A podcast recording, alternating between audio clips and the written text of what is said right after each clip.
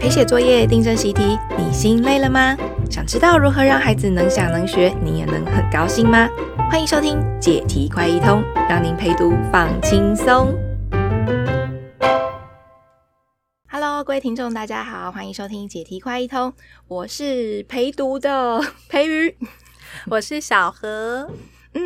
那小何今天其实是我有个问题啦，因为呢我的小孩啊现在是刚好2年级嘛，那2年级学校就会开始教一些量词啊，什么支个条科，因为不一样的科啊，对啊，好多哦。那但是小孩常常习惯讲的就是个啊、支啊这些的，那他其实有时候会搞不太清楚状况。对，考试又一定会考啊。对，我们今天手边也有一张考卷，他是在说那个柯南遇到了一个考题，他得要解答这个考题。那老师给小孩的提示是有这些量词哦，科一科两科，好，另外一个科是木字边的科，好，张一张两张，好，做扶条把架列波，然后老师给了一篇短文，要让孩子把正确的量词填进这篇短文里啊，就是挖了很多空格啦，一什么卡片啦，两什么树啦，一什么伞啦，这样子的。海浪要怎么算？两什么鱼？对，好，那我们今天就来讨论说，那到底要怎么教小孩量词呢？一般老师到底怎么教小孩量词啊？可能是让小孩用背的、用的、用约定俗成的，对不对？好，那如果小孩用错了，就让小孩用纠正的。那今天我们来提供另外一个方法，叫做用比较的哦，用比较的方法来学量词。好，那我现在先来举一个例子哦。比方说，如果我们看到远远的那个地方有鸡、有牛、有猪，那会怎么说啊？哦，有一只鸡，有一只牛，有一只猪，都只。超好用的，对，超好用的。猪是一个对不起，只是一个非常好用的量词，对不对？所有的动物都可以用一只一只的数。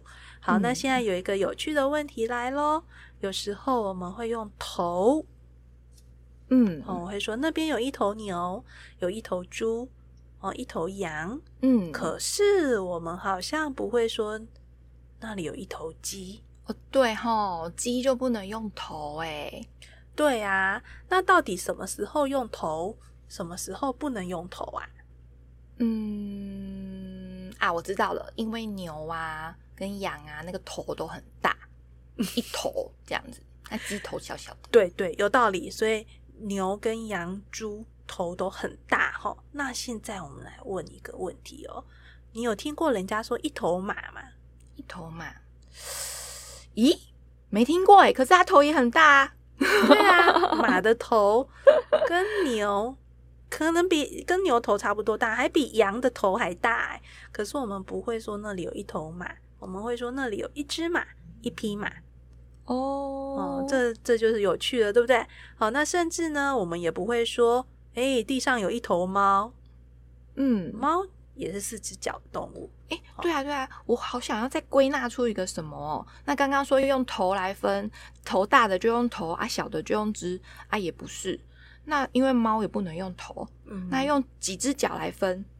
那对，可是什么羊、猪、牛是4只脚，那可是猫是4只脚又不能用头，那到底怎么办？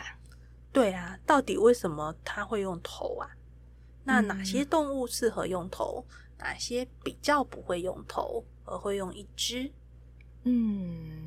那我还是再回过来想，一样是4只脚的里面，然后头大大的里面。对，所以我们就回头去想说什么时候呢？因为要增加小孩对量词的想象力，我们又来用想象力咯。想象力真的很重要，而且是一个很好用的方法哦。好，我们现在打开你的想象力哦，想象什么时候有一个原始人好了，他在数东西，什么情况下他会数1头、2头、3头？哦，他可能在家门外呢有围了一圈栅栏，然后他呢养的猪可能生了小猪，有一只、两只、三只，他们就乖乖的在那边，然后头大大的在那里，嘿，在那个栅栏里面一头、两头、三头，数他的头就好啦，这样子哦，这个想象就非常的让人有感觉哦，很有趣，对。好，所以头这个呢，不只是大只哦，它有可能还也不只是四只脚哦，它比较像在一般来说啦，我不敢说全部哦。时常我们在讲家畜的时候，就是人养的东西的时候，我们就会说哦，我有三头羊、五头羊哈、哦，所以我们想象有可能呢，他们是在被圈养的时候哦，人需要计算动物嘛，啊、哦，我就站在那里。数它的头就好了，养在那个栅栏，两头、三头，哦耶！这个月卡在那个栅栏那边，头对，这个月我的两头牛变成八头牛了，哇！大丰收，就觉得很开心啊！好，所以我们也不太会讲那里有一头恐龙，对吼，因为恐龙不会乖乖待在那个。对，因为在人漫长的历史里面还没有圈养过恐龙的记忆嘛、哦、所以恐龙不会说一头。那鸡为什么不是一头呢？那很简单啊，因为鸡小小只的，而且它好像不是哺乳类、哦、对，哺乳类才会用一头来说。好，那现在回头来讲哦，马也是人养的啊，那马为什么不用一头啊？诶，它可能不会乖乖停在那里给人家数，他就跑走了，咻的就跑走了。大概是马跑得太快了，所以你不会数一头两头马哈，你会数一匹两匹马。对，好特别哦，这个匹好像就是在动物里面是不是只有马这么用啊？对，而且很好玩哦，就是一匹匹这个单位你还会用来数步，对不对？一匹步，两匹步，好、所以一匹两匹，好、为什么马是算匹？步也是算匹，马竟然跟步有什么共同点吗？好，这个就很值得想哦。其实这个也没有标准答案啦，那我们就是想一想就会觉得很开心哦，想到就觉得很开心，这样学量词就非常的有趣。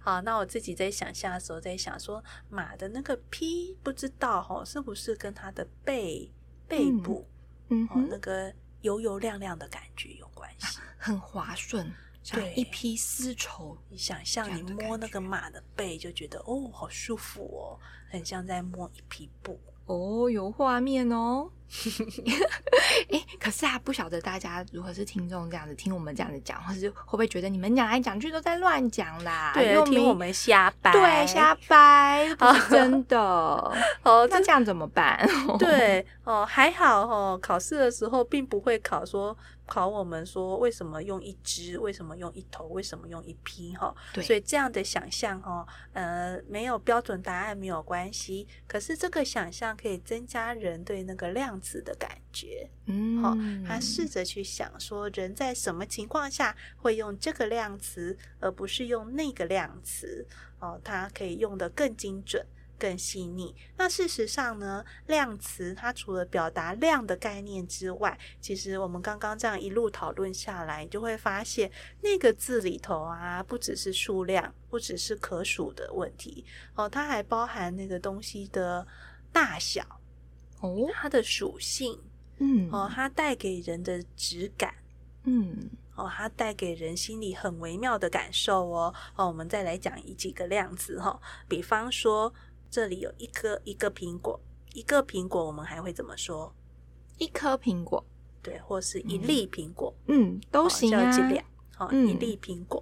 好，那这就很好玩哦。那贡丸我们也会说，这里有一个贡丸，一颗贡丸，一粒贡丸，也都可以，对不对？所以是不是他们都相通？对，好像个颗粒都可以哦。咦？可是我们会说地上有一粒米，我们好像不会说地上有一个米，地上一个米吼，不会，怪怪的，对，所以个颗粒有时候是可以通用的，可是有时候是不行的，所以个到底个是什么意思啊？这样我又好想要来理出一个道理，会不会是跟那个大小有关系？对，比方说一个东西如果太小的时候，我们好像就不会讲它是一个。比方说如果我说今天我老公送我一个珍珠，一个珍珠，那感觉很至少是要捧在手心这样子，一个这样子。哇，那我就会开心的飞上天了。我今天竟然得到了一个珍珠，一个珍珠有多大呀？看看很可惜，通常我能够收到一颗珍珠或一粒珍珠就会偷笑了。珍藏在手指间这样子啦，小小颗的。所以颗跟个其实是有一点细微的差别的哈，感觉这个个是比较大一点的。这个颗跟粒呢，它是在更精细的去描述这个东西。有些时候啦，不是每个时候，有些时候呢，它除了圆圆的，粒粒分明，它还可能还是小小的。这样说有点道理哦。这样想量词就觉得很有趣了哈，就会觉得那个考题有点好玩。好，那大家还会想到什么量词呢？还有一个应该是学校里面也有教到的，就是座。对，我们会讲那里有一座庙，一座，我家后面有一座山，对，一座山，山上有一座凉亭，就也是一个独立在那边的一个东西这样子。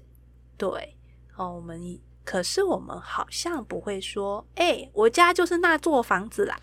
那座房子是在那一座山头的那一座大豪宅哦。对啊，当你说我住在那座房子里面，感觉一定不是住在一间小茅屋里。对，所以难怪比较少人这么说，因为住豪宅的人太少了。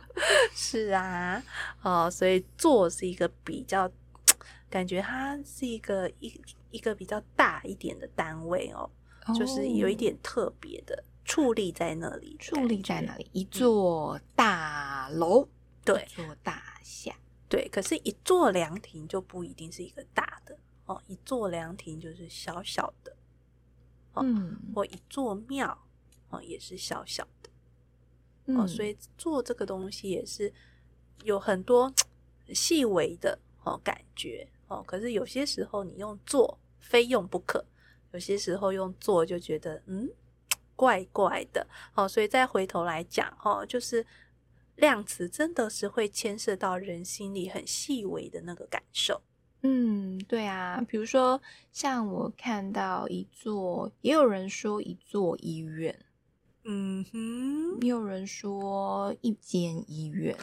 对，我们就不会说这里有一座诊所。那诊所是有多大？几层楼？当它是小小的时候，我们就会说这里有一间诊所。所以一座医院，这个医院显然就是一栋或两栋或三栋，坐落在那儿，对，坐落在那里，它很清楚的矗立在那里，这是一座医院。所以座这个词呢，也可以有很多有趣的讨论。好，那我们再来想一个。好，有一个词我觉得很有兴趣，就是把。我有一把伞。对对对，刚刚最一开始讲那个题目就是一什么伞嘛，那一把伞，答案就是把。对啊，这个很特别耶。所以伞，所以把这个词呢，看起来是数一把伞，两把伞数，可以一个一个数的，对不对？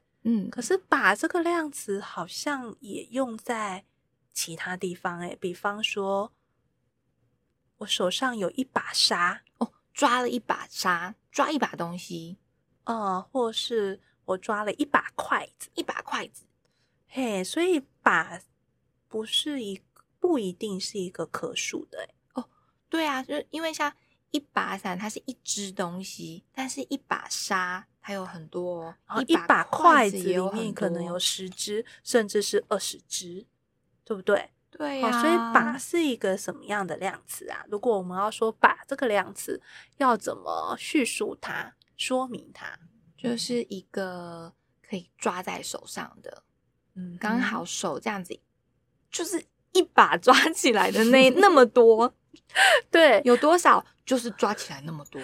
对，所以来想这个伞的时候呢，想把的时候就不是想象伞的样子，你更重要是去想象这个手跟这个东西之间的关联，它是一把握住的，就是握起来的动作，用你这样一握、两握、三握来当一个计量的词，估量的单位。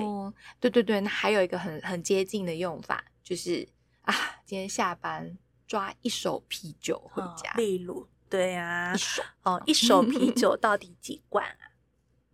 嗯，1、2、3、4、5，好像有6罐，对，6罐，因为刚好还有那个洞洞，就是6罐哦，所以一手一把都是以手来做一个量的计算方法，哦，这个也很好玩，哦，它就不是一个一个哦，是一把一把。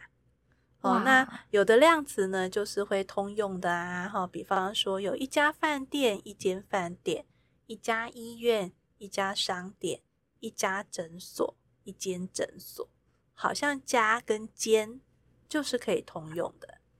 这样讲起来，对，确实讲起来蛮顺的。可是家给人的感觉，它就是我的家，听真客来的家呀。那为什么会拿来讲商店呢？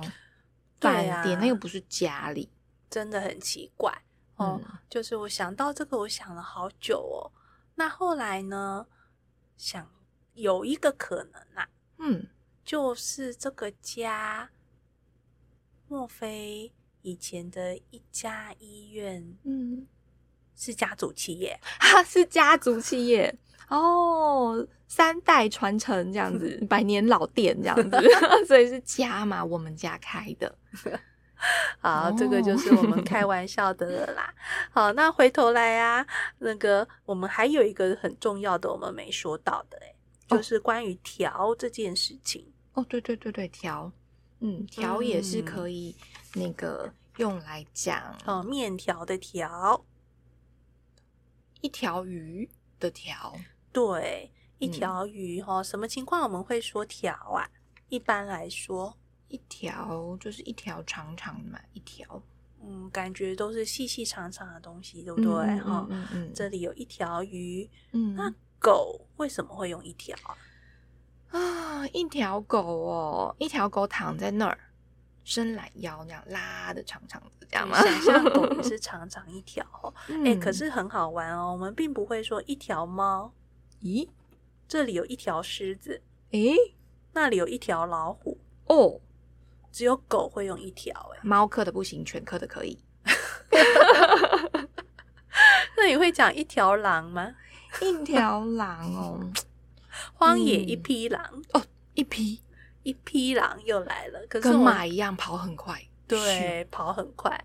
可是我们并不会讲一条狼，就是狗哦，所以这就非常好玩哦。为什么狗特别用一条？可是其他刚刚说的那些动物并不会用一条。难道狗跟鱼一样吗？身形吗？长长的，长长的。对啊，这就是一个很好玩的事情哦。那再来想哦，一条长长的东西，所以我们会想一条裙子、一条裤子。可是我们不会说，我今天去买了5条衣服，5条衣服，我今天买了1条大衣耶。一条大衣，那感觉是已经被剪成一条一条了，感觉它好像被做成丝状了。对啊，对啊，所以。一条裙子为什么会用一条？当然就是它细细长长的嘛。一条裤子也是长长的。所以为什么不是一条大衣呢？有没有一个可能是一条裙子、一条裤子，它是这样穿上来这样子？那但是大衣是一件。已经讲出来是一件了，它就是一个厚厚重重的，然后手这样打开来，然后这样穿进去，这样披上的一个感觉。对，所以如果我真的讲一条大衣的时候，感觉这个大衣就变成细细的、长长的、薄薄的，它就没有办法不值得称为一件大衣了。所以一般来说，大衣是宽宽的，厚重的哦，它有一定的重量哦，对，所以它不会用一条来说哦。所以讲到这哦，我们再说一次，其实啊，每一个量词呢，背后都涉及着人心里很微妙的感觉哦。所以当人在选择用一个量词的时候，它其实还包含它衡量这个物品的大小哦，它的质感哦，它跟我的关系哦，甚至是它跟身体的关系，身体的动作，对，身体的动作。哦，所以量词真的是一个很有趣的，像这个2年级的考题啊，看起来是一个小考题，可是这个小考题背后有大大的学问了，真的很有趣。而且啊，跟小孩，如果有一天小孩讲说啊，长大以后我想要可以得到很珍贵的宝石，要一什么宝石呢？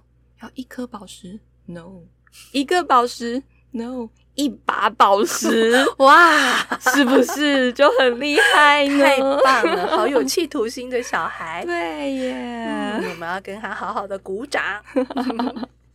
好啦，那原来这个量词除了用背的，然后错了就把它改正在记忆这种方式之外，也是可以用这种比较的方式来感觉。真好玩。这个比较中也可以练习小孩的表达哦，他去描述，他能更精准更细腻的去说明这个量词的用法。哇，小孩如果能够到这种田地，那就是非常的厉害。各位听众朋友，不晓得今天解的这个题有没有让大家觉得很轻松呢？希望大家也可以试着用这种方式来陪读咯。好，我们没有提供标准答案哦，我们提供的是一种想象，开心的讨论哦，一种生活的方式。一种生活的方式。好，那有希望我们解什么题，或者是有什么意见都欢迎留言哦。各种稀奇古怪的考题，欢迎送上门来，尽管来。好，拜拜，拜拜。